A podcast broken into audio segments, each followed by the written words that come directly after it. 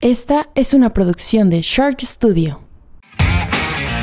Bienvenido a Estos Somos, un espacio en donde platicamos del cúmulo de cosas de las que estamos hechos.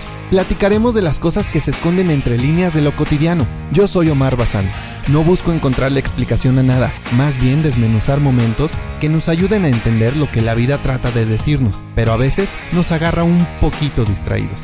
Tal vez este capítulo trate sobre alguna experiencia o pensamiento que hayas tenido, o aún mejor, Tal vez se trate de algo que nunca se ha cruzado por tu mente y tendrás algo nuevo en qué pensar. En ambos casos el chiste es encontrarle jiribilla al ordinario.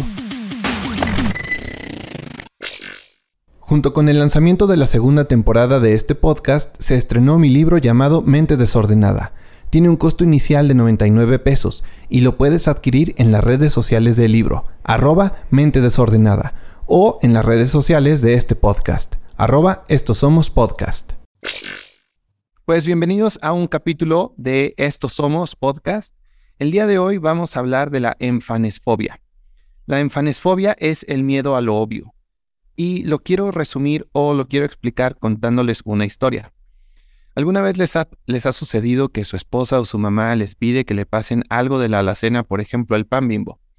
Y tú abres la puerta, buscas el pan bimbo a simple vista y no lo ves.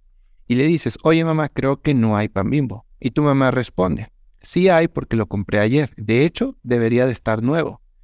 Mueves una lata, mueves una caja, mueves lo que sea dentro de la alacena y no lo encuentras. Y le dices, mamá, definitivamente si lo tienes no está guardado en la alacena. Y tu mamá te responde, si yo lo encuentro, ¿qué te hago? ¿No? Acto seguido, tu mamá desde lejos da tres pasos y desde lejos ya lo vio y te lo pone en la nariz y te dice, mira, mijo, si hubiera sido víbora, te pica. Lo que yo digo y el, punto que quisiera explicar en este capítulo es que esta misma obviedad que a veces no vemos, también sucede con las personas, no solo con las cosas de la alacena, sino también con las que nos rodean y con las situaciones y los lugares que, con los que diario convivimos. Para explicar más a fondo este tema, me acompaña hoy nuestra querida amiga Stephanie Gapes. Stephanie es especialista en desarrollo humano. Stephanie, ¿cómo estás? Hola, hola, bien, bien. Omar, ¿y tú cómo estás el día de hoy? Estoy excelente, me estoy echando un cafecito delicioso. Sí, no puede faltar. Sí, exactamente. Muy bien, Stephanie. Pues bienvenida a este, a este episodio, bienvenida al capítulo de Estos Somos. Y me gustaría arrancar con la pregunta que estamos haciendo eh, en esta segunda temporada. Eh, ¿Qué somos, Stephanie? ¿De qué estamos hechos? Híjole, este, esto me cae súper bien. Justamente eh, en las tareas de, la maestría que estoy cursando en este momento, eh, hablo de, de, la construcción de, de cada persona, desde un punto de vista sano hasta un punto de vista en donde llega a ser este, pues una persona que presente alguna condición mental, una neuropatía, alguna circunstancia traumática incluso también puede ser. Pero viéndolo del aspecto sano, eh, pues somos una, lo que nos rodea, otra, lo que decidimos ser, entre decisiones, gustos, preferencias, eh, pero también hay algo muy importante, que somos alma. Y eso es este, que sale un poquito de la ciencia, pero también eh, lo, lo relaciona, porque a final de cuentas partimos de una esencia. Y lo más importante que se me hizo asombroso saberlo, o, o conocer la importancia que llega a tener. Somos amor. Hablaba estas lecciones que una persona que no está construida, eh, su personalidad, su, su vida en general, a partir de un afecto positivo o, lo que le llamamos comúnmente amor, es una persona que difícilmente va a encontrar un rumbo. Entonces, eh, todo esto, pero se resume en que el amor pues nos construye de una manera indiscutible y que necesitamos el amor para poder funcionar como personas. Y a partir de ahí pues se desencadena todo lo que es la personalidad, eh, el temperamento, las decisiones y sobre eso podemos manejar nuestras circunstancias, ¿sí? Entonces creo que eso somos. Somos alma, mente, cuerpo y amor. Bueno, dijiste primero, somos lo que nos rodea. Sí. Eh, me llama mucho la atención y quisiera desviarme un poquito del tema principal del capítulo para hacer doble clic en ese, en ese sentido. ¿Sí crees que somos lo que nos rodea? Muchas veces sí. Y estamos directamente influidos por lo que nos rodea. Un decir. Eh, a lo mejor un niño nómada, por decirlo de alguna manera, construye ciertas habilidades que un niño sedentario, por decirlo de otra manera, eh, puede generar diferentes habilidades, ¿no? Ambos para su funcionalidad. Cada niño va a adquirir lo que necesita en su entorno. Voy a poner un ejemplo. en la escuela en donde soy maestra, me llamaba mucho la atención el cuando yo llegué ahí. Es una zona de, de población vulnerable que son estratos sociales después con muchas carencias. Entonces, de pronto los chiquitos son bien maldicientos, hasta más que las maestras, lo hablábamos hace unos días mis compañeras y yo, de verdad, que dicen un montón de groserías, pero en mis prácticas, cuando yo era este, una jovencita muy, muy inocente, muy verde, en ese sentido, una maestra me dijo, no lo limites, y yo, ¿pero por qué si estamos en la escuela y lo estamos formando, la disciplina, esto y lo otro? No, es que espérate, es parte de su contexto. Y si tú no lo enseñas a tener estas herramientas que le van a servir para defenderse en este entorno, se lo van a comer. Así que él tiene que generar eso. A lo mejor si nos vamos a otro estrato, a otras colonias de aquí de Guadalajara, de donde te estoy hablando, este, pues el contexto va a ser distinto. Es por eso que sí somos nuestro entorno, sí nos define. En algunos casos, eh, pues está la resiliencia que nos permite, si hay alguna situación de circunstancia y si nuestro entorno es hostil o llega a ser, pues, una dificultad para desarrollarnos, tenemos la capacidad de la resiliencia para salir adelante, en caso de que ya sea algo que nos esté impidiendo crecer, ¿sí? Pero si somos lo que nos rodea. Últimamente eh, me he puesto a leer más sobre ese tema y me he puesto como a discutir conmigo mismo sobre dos posturas, ¿no? Eh, ¿En qué creo más yo?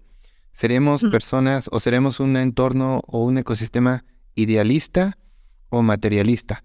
En el sentido que el idealista cree que las ideas dan pie a la materia y el materialista cree que la materia da pie a las ideas. Sin defender sin decirte todavía cuál de las dos creo yo el día de hoy, porque antes creía distinto, me gustaría preguntarte, ¿tú qué crees que seamos más? ¿Seremos víctimas o arquitectos de nuestro entorno, Carla? Ay, qué profundo. Mm, es que yo coincido en que somos lo que nos rodea. Yo estoy 100% convencido de eso. Y he tratado como de descifrar qué soy. O sea, ¿soy más víctima del lugar en donde nací y del mundo que me rodea?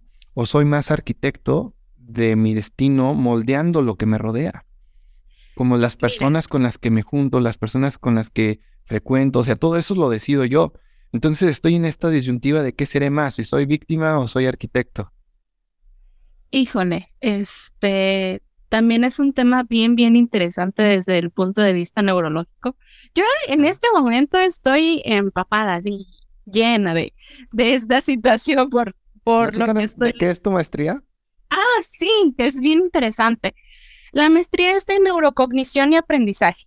Ok. Entonces, vemos cómo funciona eh, el cerebro desde la parte biológica hasta la parte eh, biopsicosocial en donde todos los aspectos, desde lo orgánico propio hasta lo que eh, el amor, los afectos, el entorno, alguna circunstancia, alguna condición, cómo todo impacta en la construcción de la persona a nivel neurológico y cómo se pueden prevenir ciertas circunstancias y cómo se desarrolla. ¿Para qué? Para en el momento en donde hay una circunstancia de un riesgo o alguna problemática, pues lo podamos atender o saber las causas, pero sobre todo, eh, para no etiquetar con las causas, generar como alternativas, generar soluciones. Sí, eh, de eso básicamente se trata la, desde ahí nos responde Carla. Sí, desde, la parte neurológica. Sí. Eh, híjole, es que es como una construcción del huevo en la gallina, ¿sabes? Porque si partimos de una percepción sensorial, indiscutiblemente tenemos que percibir el mundo para poder construirlo y hacer un esquema mental. Pero eh, también a partir de esta percepción vamos decidiendo, ¿sí? Y al decidir, materializamos lo que vamos eh, en esa construcción, como lo vamos materializando y lo vamos estructurando de manera física. En algunas teorías psicológicas decía que lo real era lo que pensábamos y decía que era otro mundo lo, lo material. Pero hay otras filosofías en donde dice que esto es una sinergia, ¿sí? O sea, tanto lo que piensas, si lo llevas a cabo, o si estás viviendo, o si estás pensando lo que estás percibiendo, esto es la construcción de la realidad. No es que se separen las realidades, sino que es una construcción de la realidad. Yo no me quedaría como en la idealización o la materialización, sino que es una construcción. Eh, quizá no lo diría ni, ni idealista ni, ni, materialista, lo diría, ah, sé que es una corriente psicológica que así se llama, pero yo lo diría eh, constructivista, eh, viéndolo como desde este, esta comparación, no como que así se llame tal cual, pero en el sentido de que vamos construyendo, ¿sí? Es como un ping pong, como decíamos hace rato, ¿sí? yo percibo, lo proceso y lo materializo, ¿sí? No tanto como separar. Yo pienso que es una construcción, una sinergia. Me agrada un montón. De hecho, está padre que pongas como ese otro tema sobre la mesa de constructivista. Eh, me vas a dar más como materia para ponerme a pensar El día de hoy, o sea, el día de hoy yo lo había visto como que somos más materialistas en el sentido de que sí eh, ahorita más que nunca estoy convencido de que somos lo que nos rodea. Por eso me interesó tanto tu respuesta. Y lo veo de que el universo primero fue materia y después todo lo demás, ¿no? Entonces, como que creo que si las personas, nuestro cerebro está sesgado a crear con lo que tienes, a crear con lo que conozco y a crear desde lo que soy yo ahorita con las herramientas que conozco y que tengo al día de hoy si tú me pides que me imagine cómo construir un chirumbulito, que es algo que en mi vida he visto, no sé, o sea, como que creo que no podría yo darle vida a eso y llevarlo a algo material partiendo de una idea invisible. Pero me he ido convenciendo de que mi entorno influye más en mí de lo que yo creía. Sí, completamente. Porque a final de cuentas, em, eh, sí estamos inmersos en un sistema pero es fabuloso tener la conciencia de, de lo que somos capaces de incidir. Yo platicaba con una compañerita que ella, este, no sé, se me olvidó el nombre ahorita, trepa cerros la mujer, y es maratonista y le gusta esta onda de la actividad. Y de pronto ves esas imágenes en Facebook de que a quién le importa lo que publicas. Bueno, yo estoy en otra postura. Si te hace feliz, por favor, inspira son tiempos eh, de pronto complicados, de pronto estamos enfrentando todavía situaciones muy difíciles, entonces lo que menos necesitamos es crítica, necesitamos inspirar, necesitamos construir. Y si tú de pronto eh, puedes decirle, ay, qué bonita sonrisa, o qué bonita te ves allí en la cima del cerro, genial, o sea, a mí me inspira un montón. ella sabe, pero yo cada que puedo se lo digo, porque de verdad es lo que genera en mí y es lo que generamos en otras personas. Y es algo bien delicioso, es riquísimo. Entonces, poder impactar desde nuestras ideas, desde lo que estamos construyendo, a otras personas que están construyendo también, pues, híjole, es una red padrísima.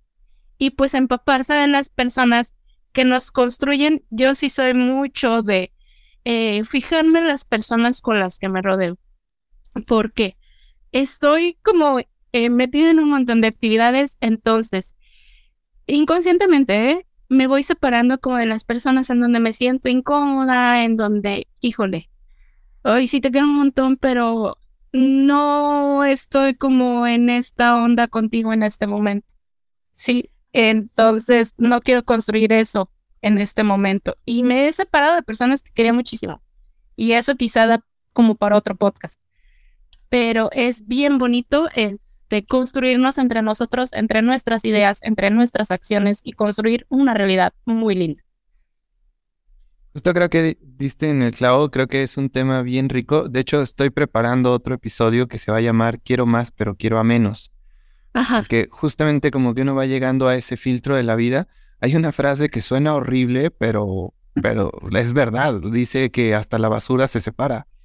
Entonces, yo creo que es muy sano eh, hacer este proceso de descontaminación al menos una vez al año, de hasta en redes sociales, ¿no? A quién sigues, a quién dejas de seguir, quién sigue aportando cosas en tu vida, quién ya no, porque creo que tampoco es lo correcto irte llenando, llenando, llenando, llenando de gente a tu alrededor, de ideas a tu alrededor. Si eso sucede, quizás es un signo de que no estás evolucionando y que tienes como los mismos pensamientos que tenías el año pasado. Digo, puede ser, ¿no? Como un, un, un, un síntoma. Claro. Si las cosas tienen que hacer digestión en la vida para que pueda llegar la nutrición, claro que sí. Entonces, entrando de lleno ahora sí al tema de este podcast, después de toda esta vueltota que nos fuimos a dar, eh, Carla, ¿alguna vez a ti has sentido esta sensación de la historia que conté del pan bimbo, de tener algo enfrente de ti, esta como miedo, ansiedad de decir, es que debe de estar aquí, pero no lo veo? ¿Alguna vez te ha sucedido? Híjole, me ha pasado de manera metafórica y de manera literal. O sea, justo ayer, eh, Mm, estaba yo buscando mi celular. Mi celular es la carcasa, la funda es negra, de uso rudo. Porque trabajo con niños, entonces pues tengo que este, estar como en esta parte de, de proteger mis cosas. entonces es negra. Muchas cosas que tengo en mi casa, muebles, escritorio, el PC, la laptop, son negras. Entonces suelo dejarlo en donde estoy trabajando y tengo la mala costumbre de dejarlo al revés, o sea, con la pantalla hacia adentro. Busqué por todos lados mi celular y no lo veía, y no lo veía. Ya después de las 500 me acordé que estaba ahí mi celular, o sea, y he querido, he querido ponerle un rosa neón, no sé, algo brillitos, no sé, este, pero justo me pasó ayer, eh, no ver lo obvio y de pronto tiene como una manchita roja que esa es la que luego busco, pero además soy eh, un topo. Estoy muy ciega a pesar este de que eh, trabajo mucho en esta cuestión visual. Este, soy un topo. Si no tengo mis lentes y se me dificulta un montón. Entonces, buscas tus, eh, tus lentes y no ves porque no traes tus lentes, pero los estás buscando porque no lo ves, ¿no? justo eso me pasó el día de ayer. Y y llega a desesperar. Entonces, pues bueno, me voy a adelantar un poquito a las conclusiones que iba a hacer, pero en el libro de hábitos atómicos hay unas estrategias para facilitarnos la vida, porque esos son los hábitos, facilitarnos la vida. En este libro menciona que para hacer una conducta em, fácil, que esos son los hábitos para hacer una conducta que no nos cueste trabajo, eh, pues tenemos que hacerlo obvio, es como uno de los pasos. Y no los spoileo más porque el libro está buenísimo. Este, si me permites, este, recomendarlo desde mi criterio, porque respeto mucho el, lo que necesita la persona, pero ese es un libro que a mí me ha ayudado un montón, y no solo a generar hábitos, sino a mejorar mis conductas, como el funcionamiento este, del día a día, ¿sí? Entonces, eh, volviendo al tema, sería proponer hacerlo obvio para mí. Es algo que a mí me funcionaría, ¿sí? Y a veces eso nos pasa en el día a día, ¿sí? Estamos como tan enfrescados, tan enrolados en nuestra rutina, en nuestros quehaceres, que de pronto se nos olvida como generar estas acciones para disfrutar. Dicen las pequeñas cosas, pero yo estoy completamente en contra de que lo diga. ¿Cómo vas a minimizar algo que estás disfrutando, algo que te hace estar vivo.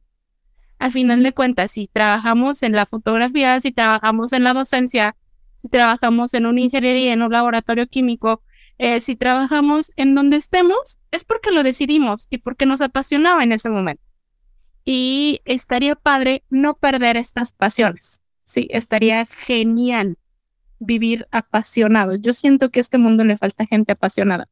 Vivimos eh, tan enrolados, esa es la palabra que, que creo que queda, en vivir y hacer y producir y, y eso, producir. Estamos tan enfrascados en producir que eso nos olvida disfrutar.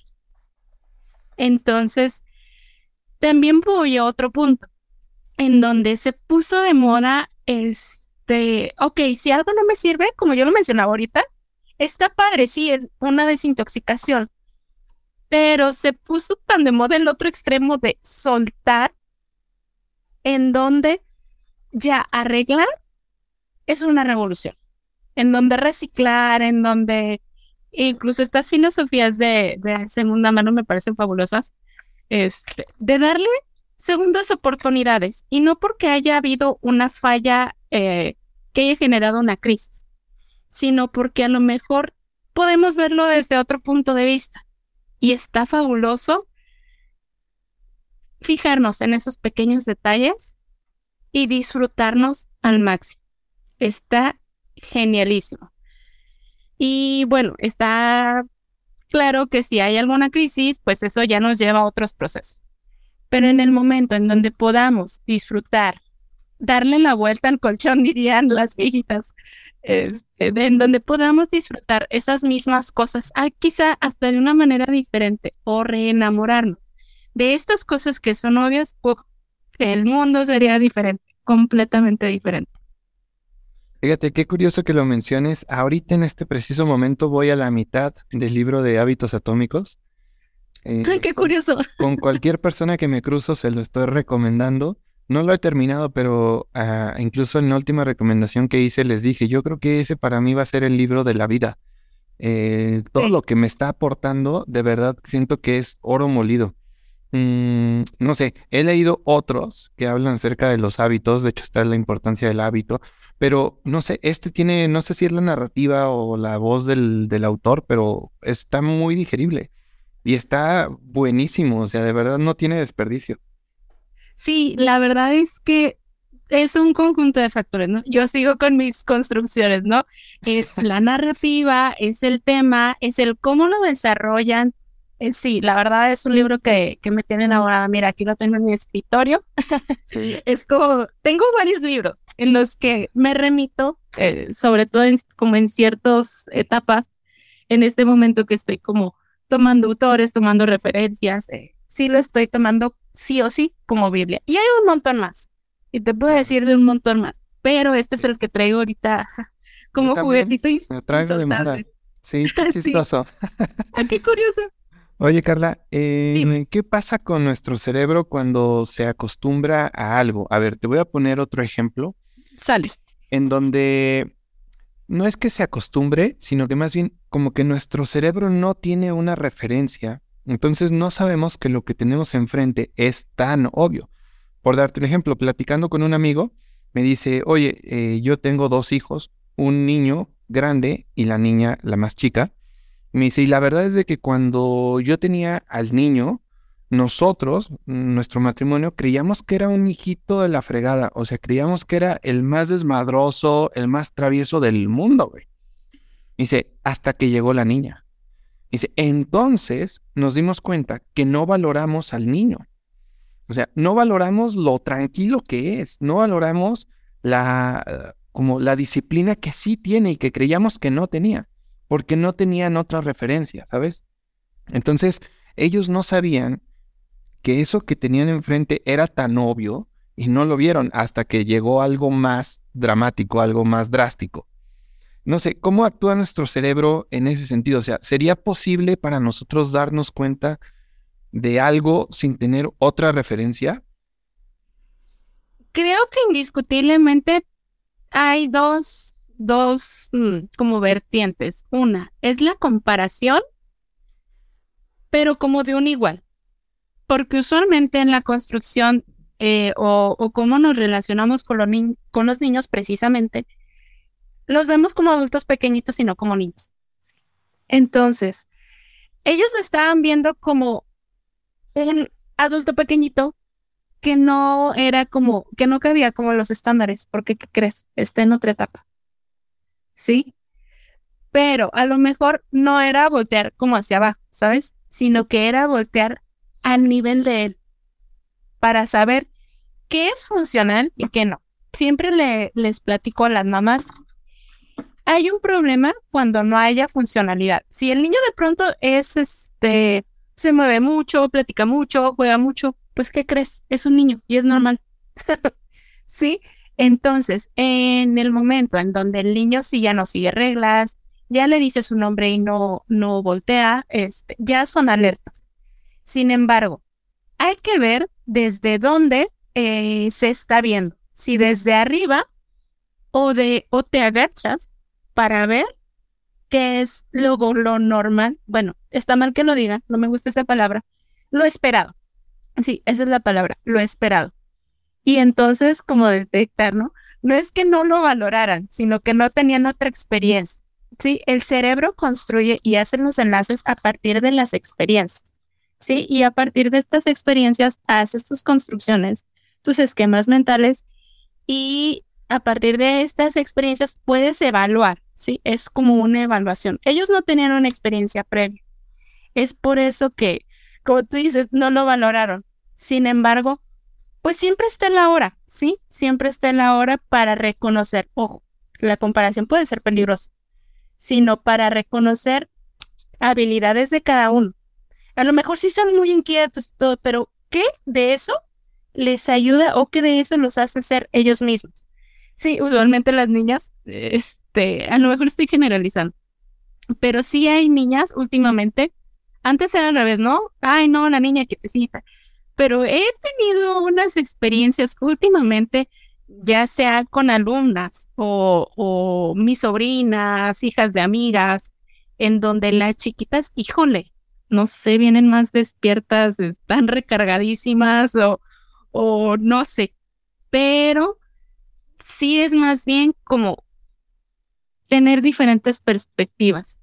Es eso y checar como que no salga de los de los parámetros. Entonces sí habría una alerta, pero la construcción es a partir de la experiencia.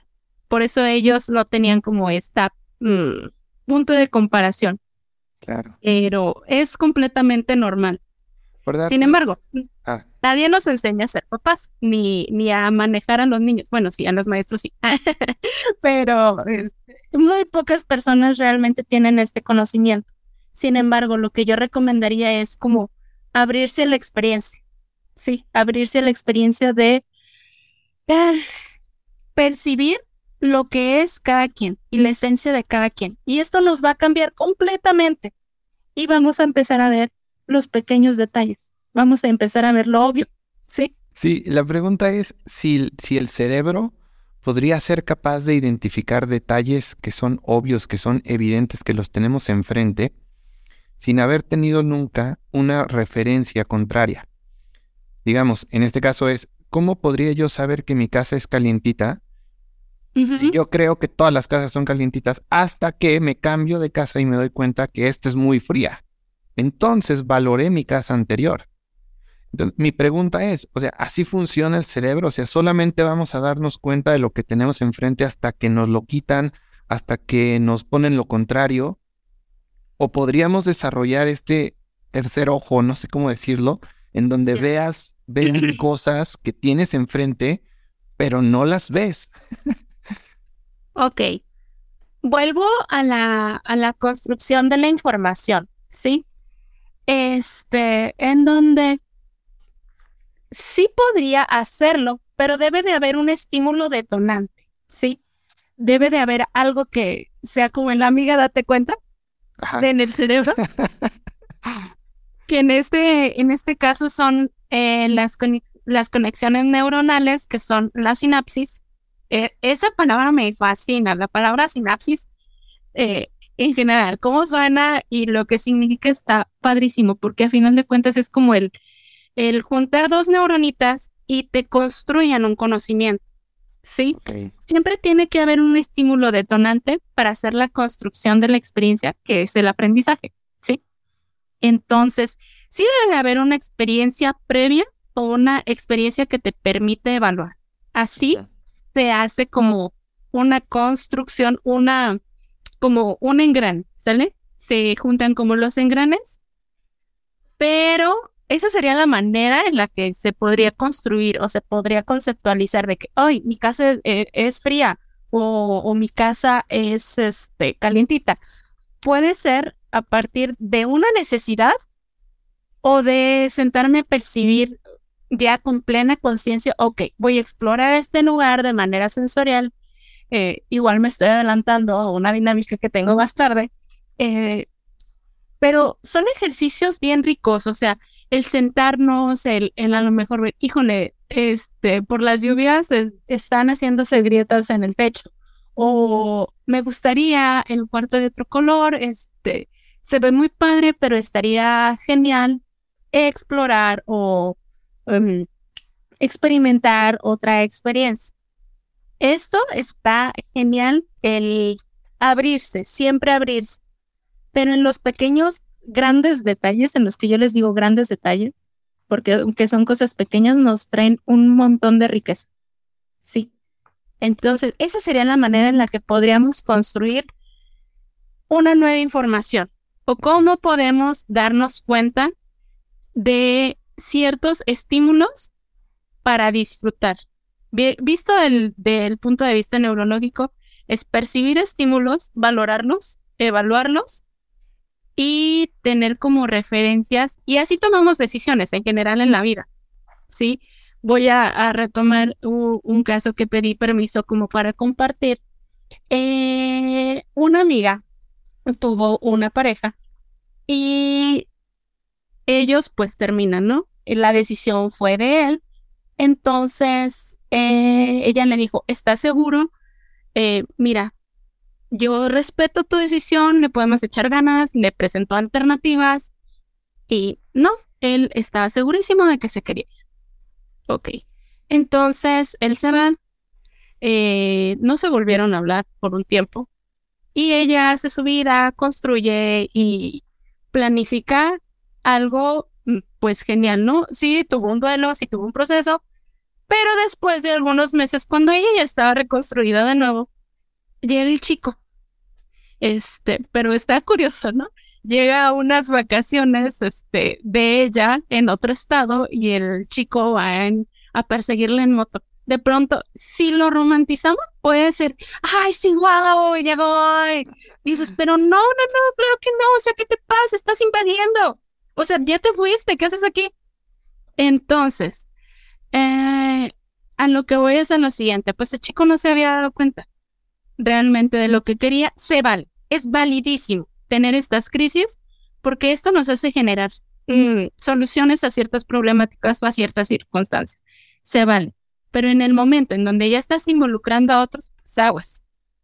Se vale tener, em, ya sea de razón real o de una situación mental, personal, se vale cualquiera, pero en donde ya estés involucrando a otros, pues piénsatela tontito. O sea, sí tienes que percibir lo del otro, sobre todo en esta sinergia social.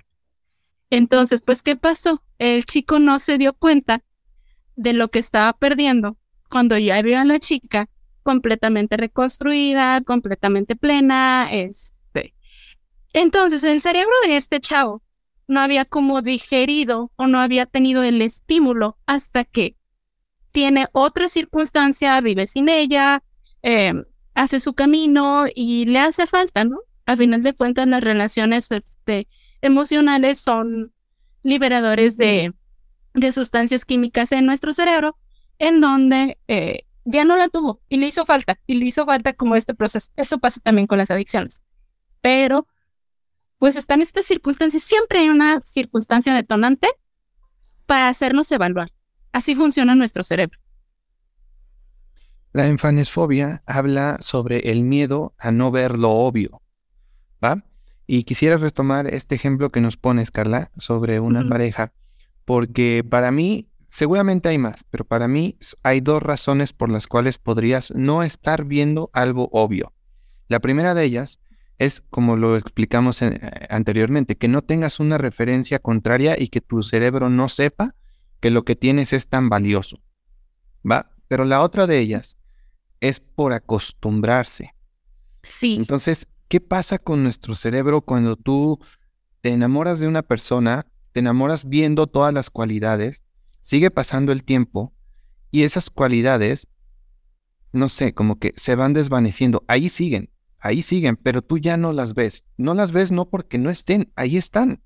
Simplemente creo que te acostumbras y dejas de ver muchas cosas.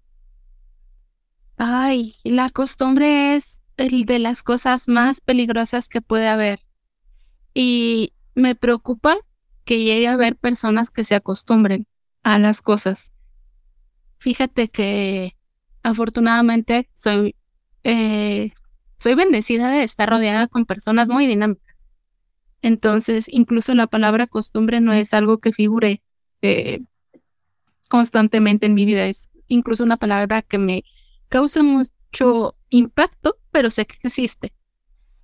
Me he llegado a acostumbrar de cosas, sin embargo, eh, pues depende también mucho de la personalidad, ¿no? Híjole, me da miedo la palabra costumbre. ¿Por qué? Porque se, eso como persona proyecta que eres una persona que no evoluciona. Sí. Todas las relaciones, todas las personas, todas las dinámicas deben de evolucionar. Sí. Nos vamos como por el camino de que no somos los mismos de ayer. Hay otro libro que me encanta, este es ah, el, Camino de las Lágrimas de Jorge Bucay. Si no estás en un proceso de duelo, te lo recomiendo, y si estás en un proceso de duelo, te lo recomiendo más. Pero él hablaba que todos los días tenemos que vivir un duelo de lo que ya no somos para dar pie a recibir lo que estamos siendo en este momento. Y él hablaba de que tuvo un duelo en el momento que vio hacia atrás y vio que ya su esposa y él no eran los mismos, pero ¿qué crees? Habían evolucionado, no se habían acostumbrado hacia la situación de, eh, en algunos momentos sí, pero habían evolucionado para seguir creciendo juntos. Creo que la costumbre cae cuando eh, una partecita de ese sistema eh, se quedó atrás.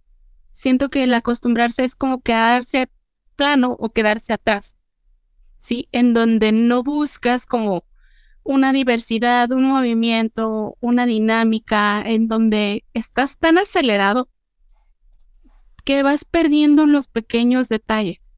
Se vale, por ejemplo, no sé, eso pasa mucho en las parejas, que él es súper platicador y eso le enamoró a ella de él, sí, pero con el tiempo a lo mejor este, se vuelven personas más calmadas y él sigue siendo súper platicador. Entonces llega a ser una situación de, ay, cállate ya, pero sin embargo fue lo que le enamoró. Entonces, el acostumbrarte o percibir esas mm, brillitos mágicos que de pronto hay en esas cosas, aunque sean defectos, ¿eh? O sea, no sé. Yo de pronto con mi ceguera, eh, pues puedo tener estrategias para, para mejorarlo. Si de pronto es algo que me desespera o algo que, que es una cualidad mía, ¿sí? Pero eh, el acostumbrarnos, yo diría que, que los invito a que nadie se acostumbre o que le vieran en la perspectiva a nuevas circunstancias, a, a nuevos, nuevas visiones, ¿no? Como lo que te decía de los papás con los niños. O sea, bajarte, subirte, pasa mucho con los fotógrafos, que buscamos como el lado bonito, ¿sí? Y no como para embellecer o para fingir una realidad, sino porque realmente las cosas lo tienen. La belleza está en los ojos de quien mira, siempre. ¿Sí? este, cuando hacemos un cumplido, sí está en la acción, padre, pero es en lo que te inspira, a final de cuentas es una proyección. Entonces, eh, tú platícame, ¿qué opinas de la costumbre? Fíjate, ahorita que tomaste el tema del libro de Jorge Bucay, Se me viene a la mente una frase que dice que todo aquello que no muere periódicamente envejece peligrosamente. Híjole, sí. Yo creo que es súper sano matar ciertas creencias tuyas, eh, matar algo. O sea, incluso matar a la vieja versión de ti para dejar salir la nueva, ¿no? Yo creo que nos acostumbramos porque no estamos dándole mantenimiento a nuestras gafas. Creo que nos la pasamos viendo la vida con la misma perspectiva, con los mismos cristales, y también creo que nadie nos enseña a hacerlo. A ver, yo estoy, según yo, aprendiendo a mis 35 años, ¿va? Pero ahora me pregunto de cuántas cosas me he perdido, cuántas cosas he tenido enfrente de mí que no valoré, cuántas cosas, ¿no? Entonces, este miedo a lo obvio surge en mí a raíz de una plática con un amigo en donde yo quería hace muchos años quitar mi negocio. Yo quería quitar mi emprendimiento porque ya, o sea, porque yo sentía que ya. Y este chavo me dice, con una cara de sorpresa exagerada, me dice, ¿de qué me estás hablando? Y le digo, pues sí, o sea, ya voy a quitar el estudio y se acabó. Me dice, ¿pero por qué? Me dice, yo pocas personas tengo en referencia que les, se les ilumine la cara y se les ponga una sonrisa cuando hablan de, de a qué se dedican y de cuánto les gusta. Dice, güey, eres mi, mi, como mi referencia acerca de la pasión de algo. Dice, además, punto número dos, pocos emprendimientos he visto que tengan este ritmo de crecimiento como el tuyo. Dice, o sea, ¿de qué me estás hablando que lo vas a quitar?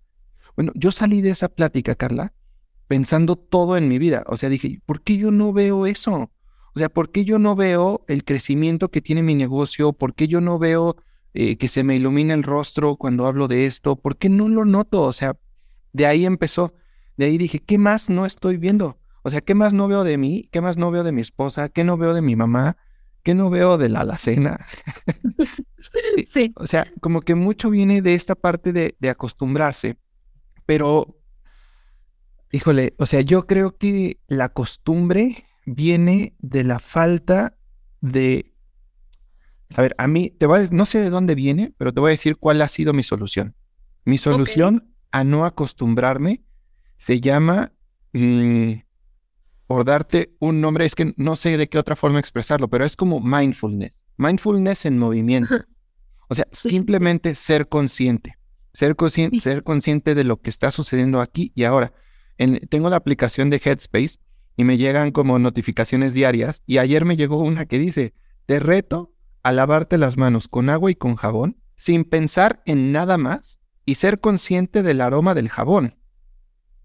Dije, no, bueno, o sea, es que exactamente eso es. O sea, no te acostumbres al aroma del jabón simplemente porque todos los días lo hueles y porque sí, o sea, tus sentidos ya, como que ya no es algo nuevo.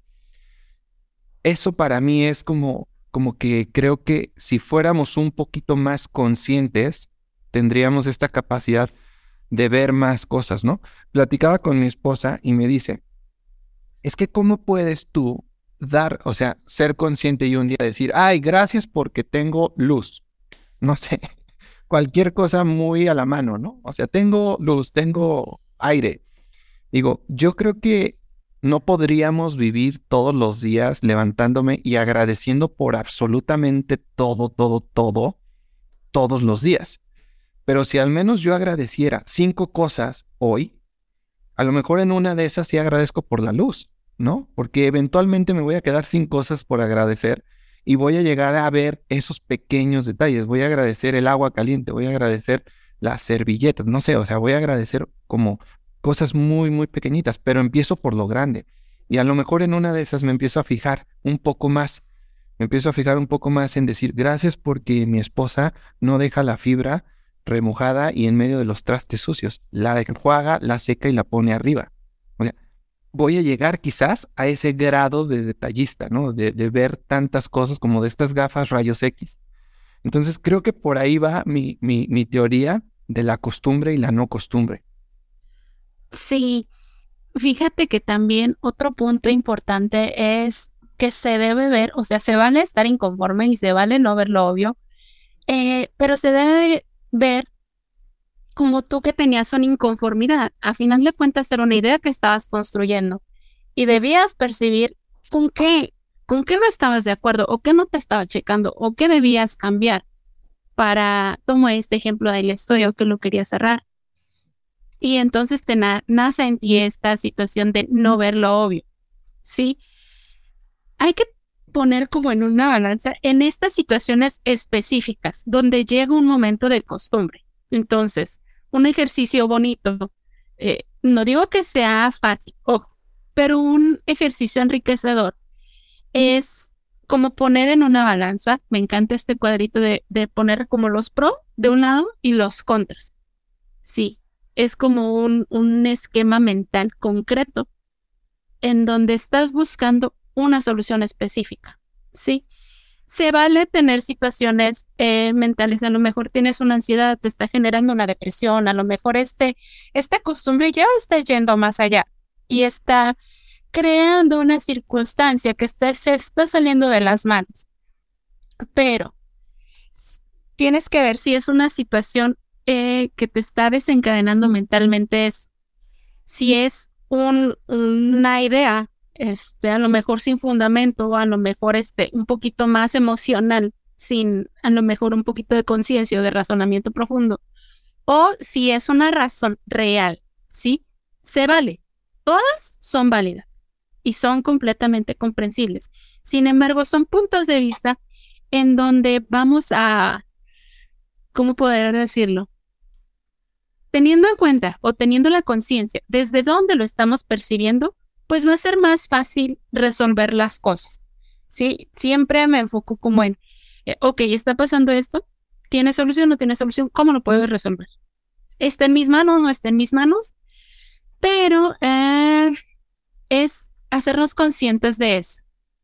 Y bueno, les decía que la construcción de las personas en el inicio era desde el amor, ¿no? Mucho de lo que somos estamos formados desde el amor. Y para amar hay que sanar. A lo mejor lo que te está haciendo no ver es una situación que tienes que resolver de manera interna. ¿Sí?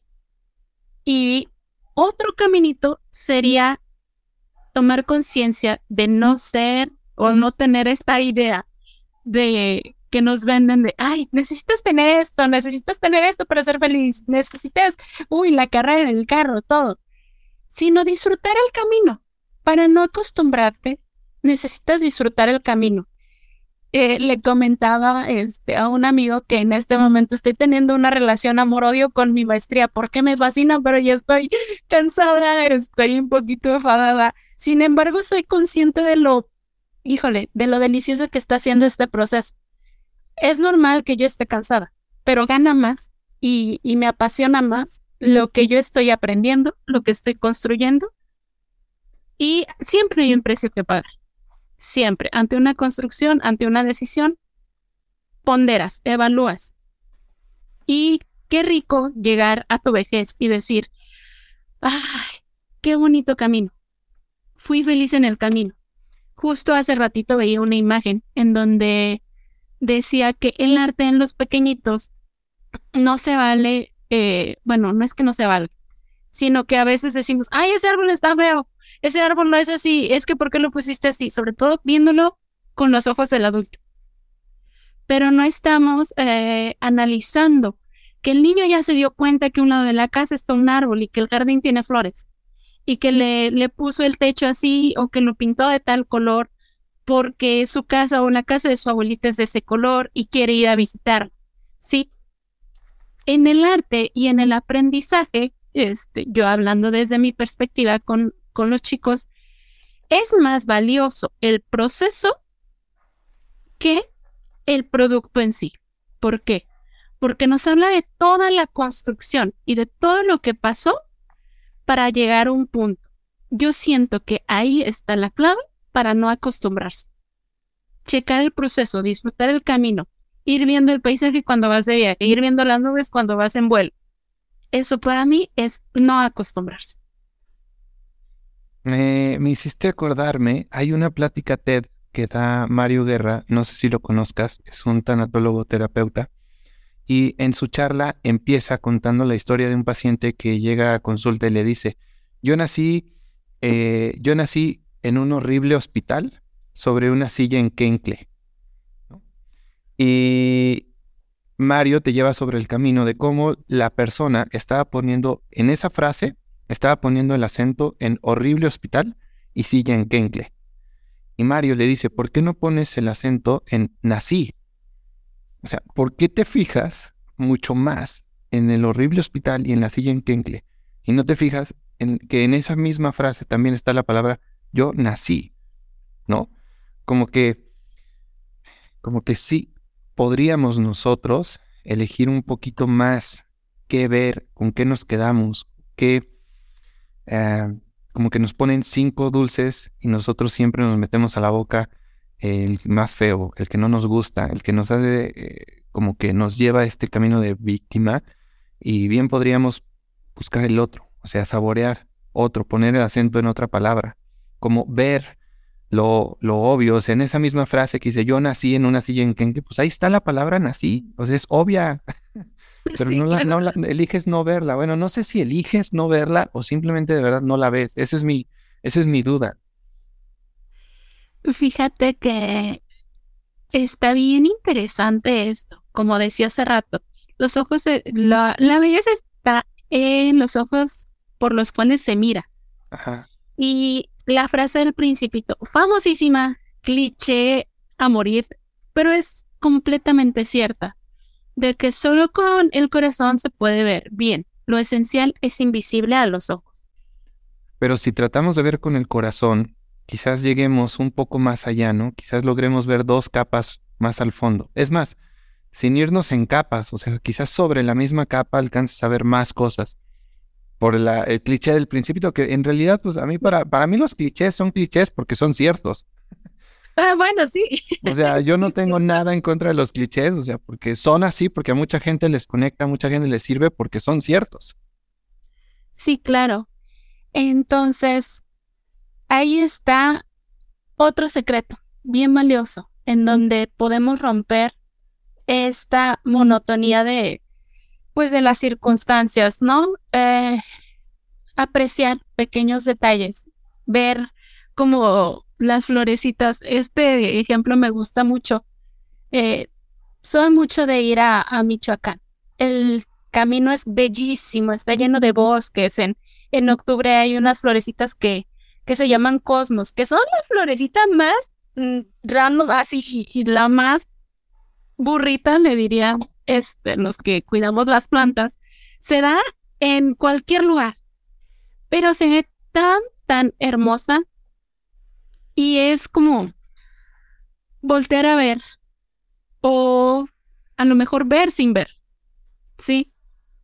Y permitirnos sentir me acuerdo mucho de una maestra en la normal. Eh, el día que, que, entramos a la carrera, este, mi licenciatura es educación especial en el área intelectual.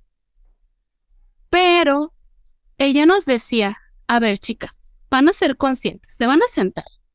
A ver, es más, los invito a que lo hagamos ahorita, porque esa dinámica me fascina.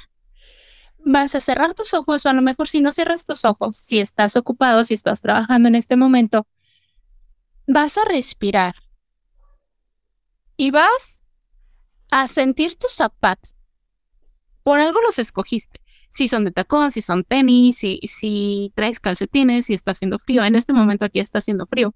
Entonces yo traigo casi, casi calcetín doble, bueno, un calcetín muy grueso. Y, y me lo puse hace rato porque tenía una necesidad que cubrir. Pero además, yéndome más atrás, lo escogí porque estaba bien cute, o sea, estaba este, con peluchito y, esta onda, ¿no? Nos vamos más profundo. Ok, tus brazos. ¿Cómo está tu cuello? Sí. Suele, sueles guardar ahí muchas cosas. ¿Cómo está tu estómago? Sueles también guardar ahí mucha emoción. ¿Tienes dolores de cabeza? ¿Piensas demasiado? ¿Te duele la garganta no por COVID, sino por cosas que no has dicho? tienes tensión en tus piernas, eh, eh, has soportado demasiado que ya las piernas te duelen. O sea, ser conscientes desde lo corporal, el cuerpo anda. Y nos enrolamos tanto. Antes del COVID durábamos meses, meses sintiéndonos enfermos y no nos atendíamos. Y ahorita cualquier tosecita, cualquier dolor de garganta, bueno, se modificó nuestro entorno y lo tenemos que atender como para seguir funcionando. Y si no, pues bueno, te quedas guardadito en tu casa un tiempito a que se te pase la molestia. Si, si no eres precavido o de tener esta cultura de, de cerciorarte si tienes una condición o no. Pero bueno, así está funcionando el mundo ahora. Ahora, perdón. Entonces, otro ejercicio que nos hacía, porque ella era especialista en discapacidad visual, era cerrar los ojos y escuchar. ¿Qué es lo más lejos que escuchas? O sea, sí puedes escuchar a tu esposa en la cocina, este, puedes escuchar a tus chicos en la clase en línea si están por ahí, o puedes escuchar este, el perrito de la casa de un lado, o puedes escuchar eh, el gato en la casa de arriba, los que de pronto tenemos un depa, e, ese tipo de situación. Pero vete más allá, que tu oído llegue lejos y percibe tu realidad. Esto para empezar te va a hacer descansar, así como que hasta vas a hacer, sí, decir, oye, hay un mundo alrededor, ¿sí? Y otra, vas a agradecer, volvemos al agradecimiento, pero me parece fabuloso. Y no porque lo tengamos que hacer todos los días, sino es en algún momento y hasta en donde estemos, en la fila del banco, estar ahí, híjole, este, pues estoy aquí porque a final de cuentas tengo un beneficio soy un derechohabiente de un banco, tengo la posibilidad financiera de, de solventar esta situación o, o, estoy recibiendo un cheque si las filas son espantosas. Pero a final de cuentas estoy teniendo un beneficio. A final de cuentas lo estoy haciendo porque decidí hacerlo en primer lugar y otra, porque tengo la oportunidad de hacerlo. También decían, no sé si ya llegaste a esta parte, ay no, de hábitos atómicos, cambiar la palabra debo de ¿Por? ¡Ay! Bueno, te lo voy a spoilear. Es que no me la aguanto. Por tengo la oportunidad de. Ok. Ni siquiera decido. O sea, tengo la oportunidad de ir al banco, tengo la oportunidad de ir por mis hijos a la escuela. Eh, hay mamás este, que no tienen esa oportunidad, o sea, los abuelitos son los que recogen y de pronto se pierden de cosas. Y son circunstancias, mm, no juzgo porque al contrario les admiro demasiado. Sacan adelante familias, papás, mamás, este, abuelitas, tíos, eh, y están viendo por una personita. ¿Sí? Entonces, generar estos espacios de respirar y no porque seas un, este, un yogi o porque te la pases meditando todo el día, sino porque sí hace falta para que disfrutes tu vida misma. ¿Has escuchado una frase que dice que hasta que lo inconsciente no se haga consciente, el subconsciente seguirá dirigiendo tu vida y tú lo llamarás destino? Ay, sí. O sea, creo que, creo que viene de ahí una gran parte de nuestra ceguera. Eh, yo creo que mm, esta frase habla mucho como de ir a terapia, como de... Eh, a final de cuentas, yo lo veo como introspección que en el momento en el que haces este ejercicio de introspección te vas a llegar a un ciclo de retroalimentación contigo mismo. Y quizás eso te pueda ayudar a abrir un poco más los ojos, quizás haga tu rango visual un poco más grande, quizás te haga prestar más atención. No sé, creo que eh, la pregunta que quisiera hacerte, Carla, es, ¿tú cómo visualizas a una sociedad más consciente? ¿Cómo visualizarías si todos tuviéramos este tipo de fobia a no ver lo obvio, si prestáramos más atención a los pequeños detalles, ¿qué sería del mundo? Uf, todos estarían este, jugando en los jardines y los pajaritos volarían, así como, como este meme, ¿no? que así sería el mundo si no hubiera tal cosa. Este, sí, así me lo imagino, o sea, fuera de broma. bueno, a lo mejor no en los jardines de, de, eh, de, espacio, pero sí en los jardines del alma. Sí. Ok. En poder conectar con, con una persona, este, las relaciones serían como más empáticas, quizás hasta más profundas. Y en el momento en, en donde tú llegas a, a tocar las fibras sensibles de una persona, este, ya esperándome un poquito de, de esta cuestión un poquito más científica, sino yéndome un poquito más a lo emocional.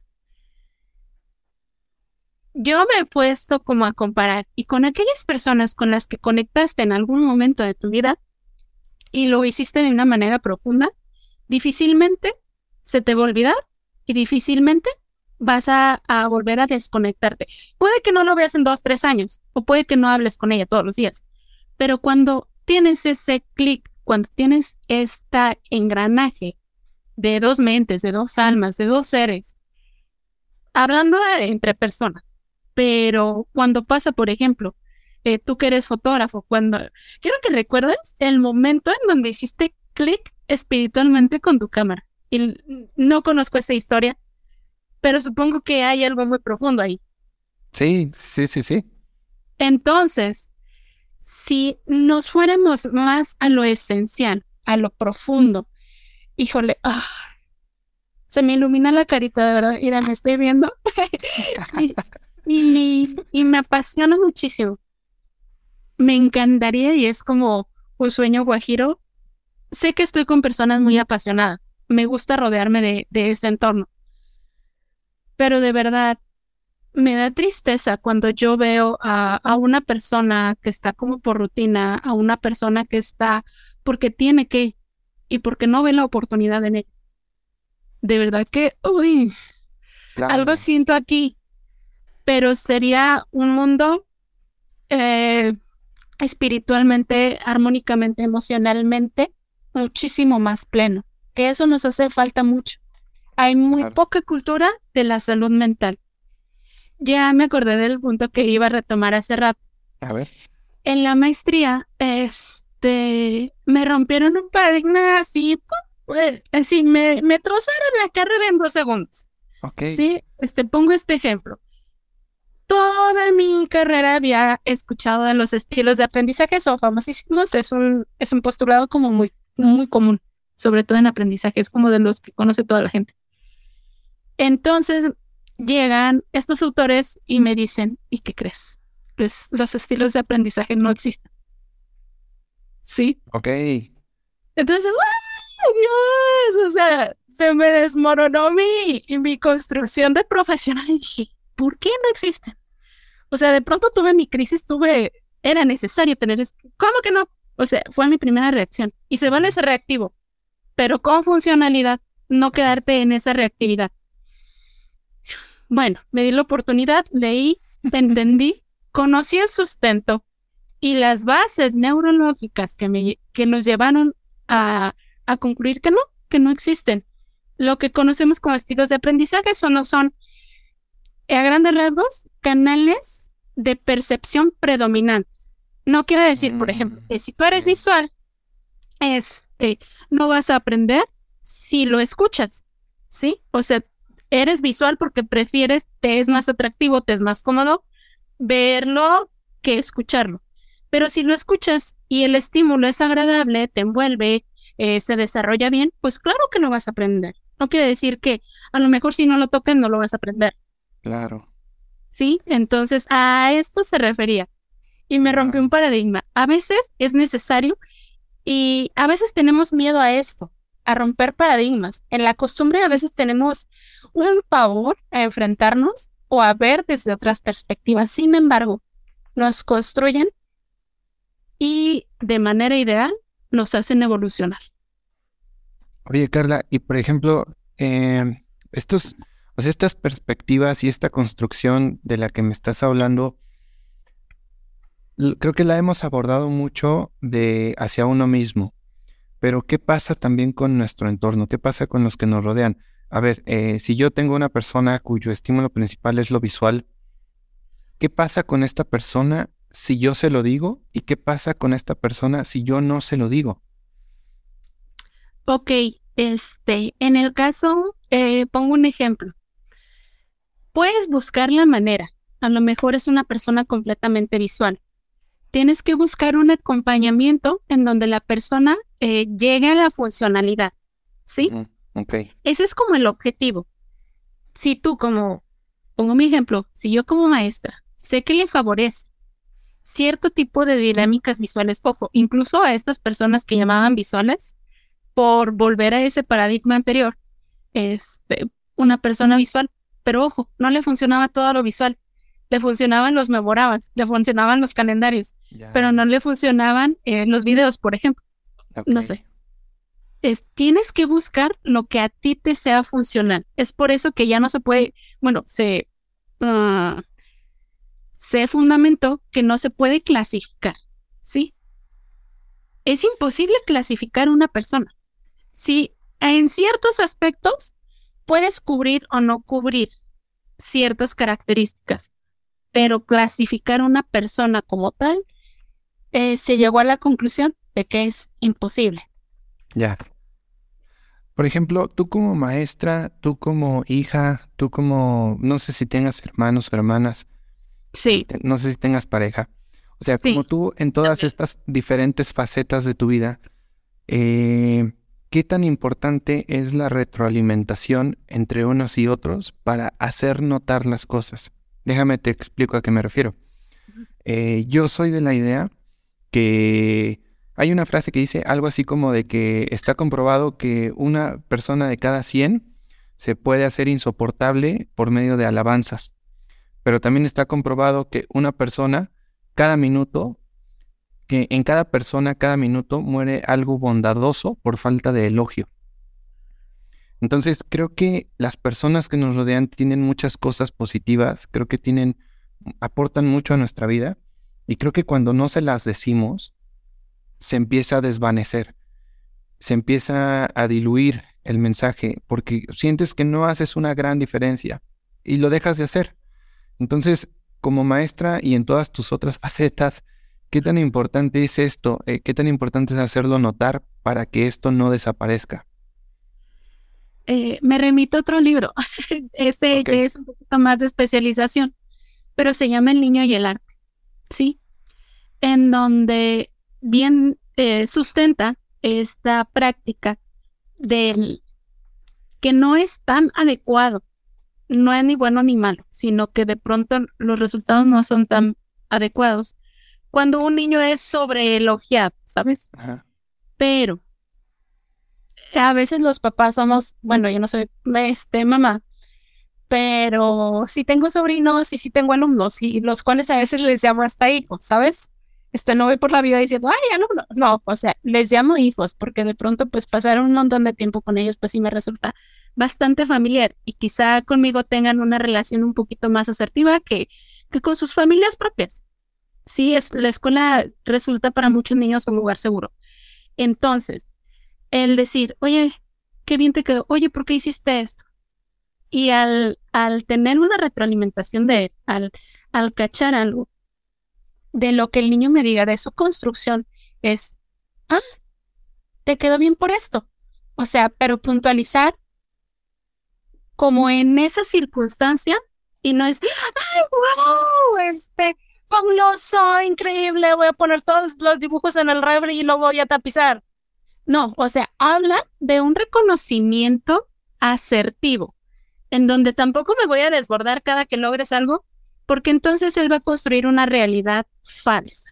O sea, va a estar como en una burbuja o va a afectarle más cuando alguien no tenga esta reacción, que no todos tenemos esta reacción. Yo soy una persona muy reactiva, muy emocional, este, muy exagerada a veces, pero trato como de mediar el, en justa proporción, que sea sano y que le sea funcional. Esto también lo hago con mis papás. Me dicen mis hermanos precisamente el fin de semana, nombre, tú fuiste maestra porque de, de a tiro te gusta mandar. Entonces, trato sí de, oye, este, ya checaste esto, esto puede mejorar así, o, oye, está chido, ¿cómo lo hiciste? Claro, no nos vamos a desbordar de emoción. En justa proporción me parecería lo ideal porque si no, podemos caer en un desorden o de falta de autoestima o de una realidad descontrolada. Sí, siempre hay como una línea. Luego nos vamos a un lado y al otro y se vale.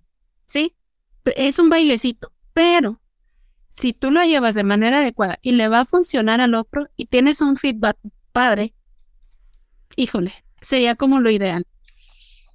Lo creo necesario, pero en justa proporción. Eso es lo que nos va a ayudar. Claro. Yo creo que cualquier cosa, cualquier término, cualquier, cualquier lo que sea, si lo llevas a cualquiera de los dos extremos, tanto al exceso como a la falta total de, eh, va a volverse disfuncional, ¿no? O sea, hasta dicen que hasta el agua, o sea, tomar tanta agua te va a hacer daño. Entonces, claro que a, lo que voy es de que siento que a veces, mm, o sea, puede ser que con nuestras personas, no sé, con tu mamá, con tu pareja, sí lo notas y no lo dices. Y a veces no lo notamos y por lo tanto no lo decimos, ¿no? Pero creo que muchas de las cosas bondadosas de la gente que nos rodean es probable que hayan muerto porque nunca se los dijimos. No sé, se me ocurre, imagínate que tú tienes un empleado y este empleado es buenísimo y tú sabes que es buenísimo, ¿no? Pero poco se lo dices y de repente un día se va y te das cuenta de todos los huecos que se han quedado, todas las cosas que ya no se están haciendo, entonces lo valoras y dices, híjole, ¿por qué se fue? ¿No? No, sé qué hubiera pasado si se lo dices más. No sé qué hubiera pasado si se lo haces notar como el aporte que está haciendo, lo valioso que es para la empresa.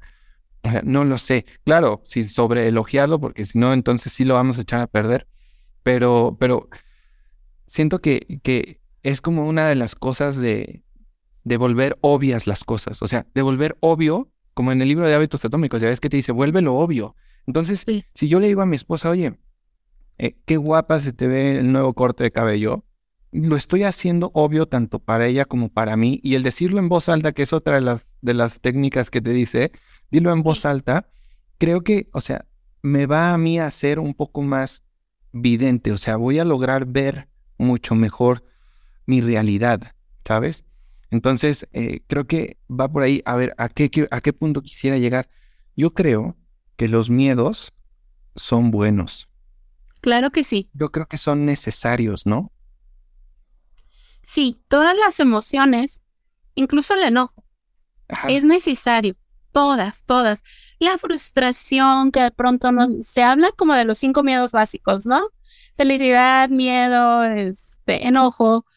Pero ¿qué hay más allá? ¿Qué hay más profundo? Pues hay repulsión, hay este, asco, hay eh, hastío, hablando de, emociones negativas, son necesarias. Porque son necesarias. Es un programa instintivo a nivel eh, neurológico que nos permite tener una alerta, es esta señal que te hablaba, para detectar nuestra realidad y tomar decisiones. Estas emociones generalmente son decisiones reactivas, son emociones al momento. ¿Qué pasa? Tengo frío, siento incómodo. Este, esta percepción me está llevando. Hay a quien le enoja el frío, hay quien le, le entristece el frío, hay quien se regocija de gusto en el frío, ¿sí? Pero te lleva a tomar decisiones, ¿sí? Entonces, lo importante sería, o lo ideal, poco a poco, claro que esto no va a ser de la noche a la mañana, sino que tener en nuestra mente un esquema de, amiga, date cuenta, y, no solo en, situaciones este, negativas, sino en situaciones positivas. Creo que construiría mucho el hecho de, de disfrutar, ¿sí? Para que tu vida sea más plena. Y que te recuerdes, no sé, a lo mejor después de 10, 15, 20 años de casados, por qué elegiste esa mujer, o por qué elegiste esa pareja, o por qué elegiste eh, estudiar tal cosa. Se vale evolucionar.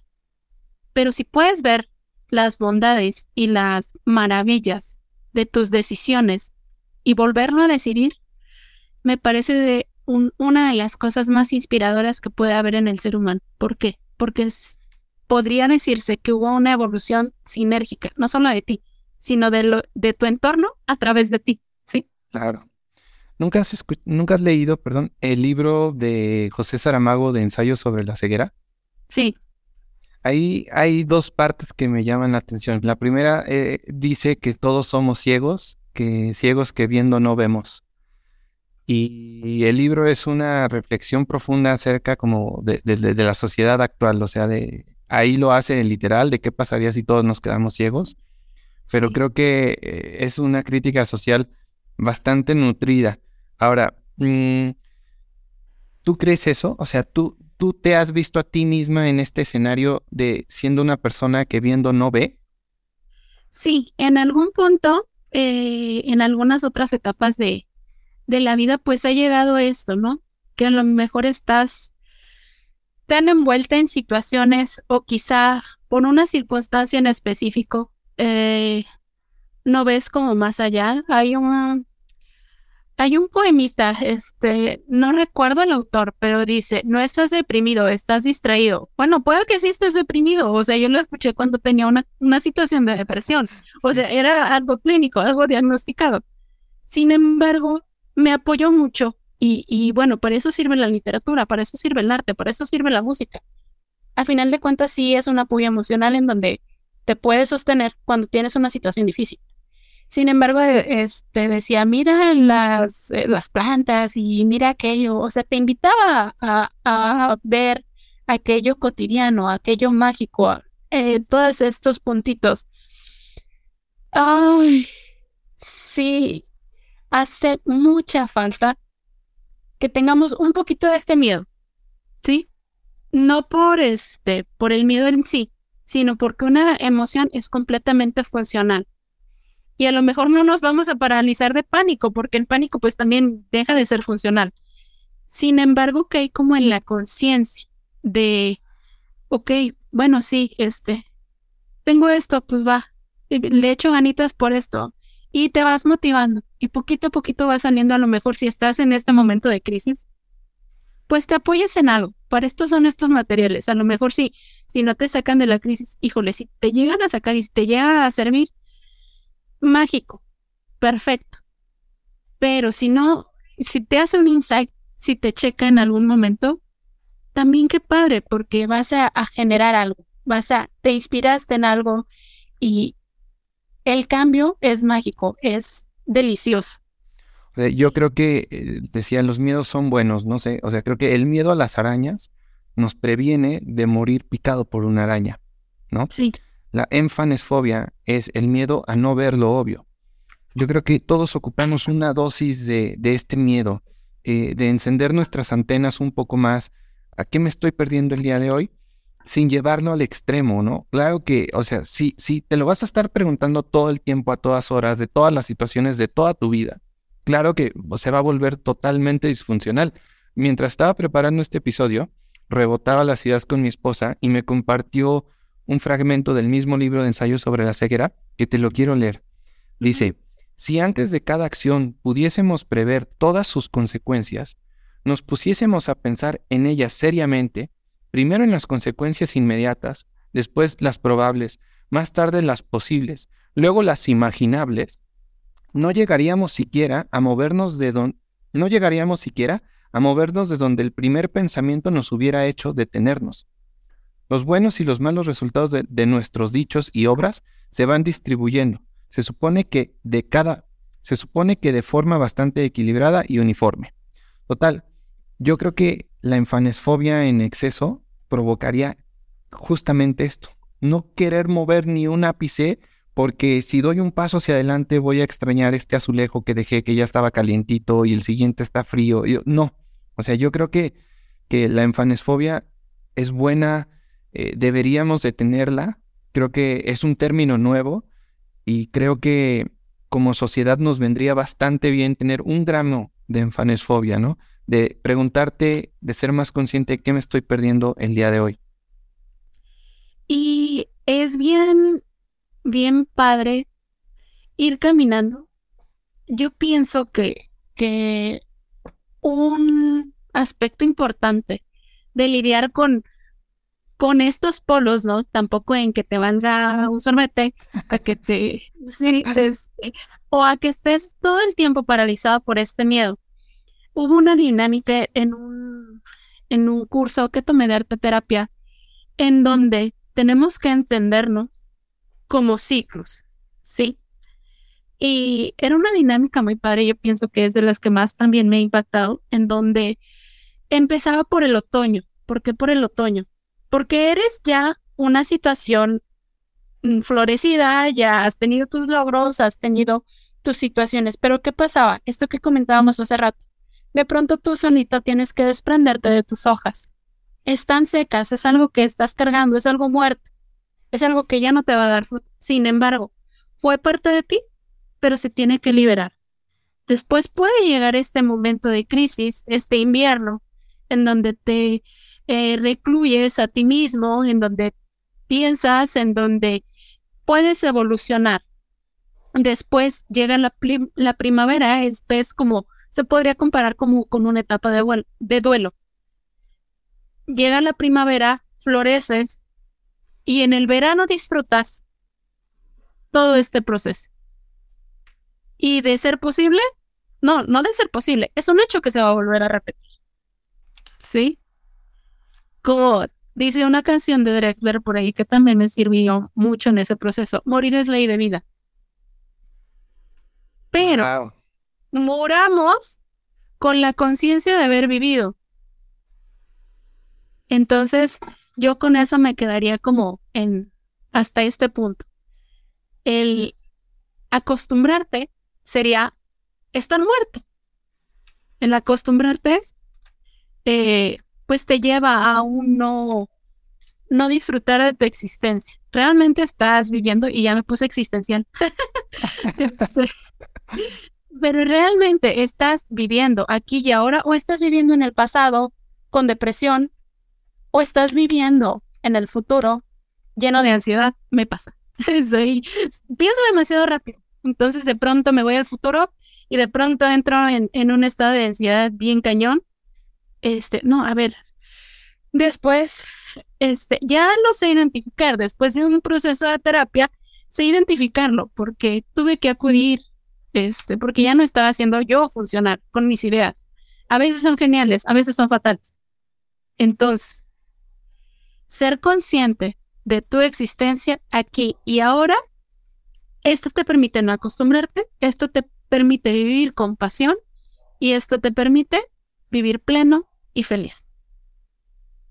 Qué bueno que fuiste tú la que citó a Jorge Drexler en este episodio. Creo que yo lo había citado, no sé si en todos los episodios anteriores, en esta ocasión no, no, lo, había, no lo había pensado, pero qué bueno que fuiste tú, Carla. Para que no piensen que... Jorge Drexler. mucho. Ok. Carla, para cerrar, eh, muchas gracias primero por, por el tiempo, por la, preparación que, hiciste este episodio. Creo que cuando lo planteábamos no estaba tan claro, eh, pero sin embargo creo que salieron cosas padrísimas. Creo que esperemos que a la gente le estemos dejando al menos una idea nueva, un miedo nuevo, sano, funcional. Eh, para despedirnos, ¿hay algo que te hubiera gustado que te pregunte? ¿Hay algo que hubieras gustado, te hubiera gustado que saliera a la plática y no lo hice? Ay, no sé, me sentí muy a gusto este, exponiendo algunos puntos. Bueno, hay algo que quiero citar para concluir. En mi trabajo, este, como maestra de personas con discapacidad y especialista en desarrollo humano, he podido darme cuenta. Eh, tuve un jefe que tenía discapacidad visual y el hombre era la persona más hábil para andar por la ciudad. Guadalajara es una de las ciudades eh, más grandes del país. Era un máster, o sea, me decía, el teléfono que está en la esquina en la parada del camión, tal, entre tal y tal. Y, Armando, ¿cómo crees? No, sí, allá un teléfono. O conocí también un amigo de él, una eminencia, porque además de que sabía un montón de leyes, era, es abogado, no se ha muerto, es abogado. Tenía una memoria impresionante. ¿A qué voy con esto? Eh, es cliché, pero no hay peor ciego que el que no quiere ver. Pero, ¿por qué no te estás permitiendo ver? Ojo, ah, ese es como un, una red flag. Y disponte a ver, disponte a sentir. Ese sería como mi recomendación, no que no me lo hayas preguntado, pero ese es como, como mi aporte el día de hoy si nos dispusiéramos a sentir lo que estamos eh, viviendo, podríamos vivir de manera más plena. Gracias por escuchar este capítulo. Recuerda visitar nuestras redes sociales Facebook e Instagram, así como nuestro canal de YouTube. Búscanos como Estos Somos Podcast. Puedes dejarnos algún comentario sobre alguna idea que te haya gustado o que no te haya gustado, así como sugerencias de invitados que te gustaría escuchar. Mi nombre es Omar Bazán y nuevamente gracias.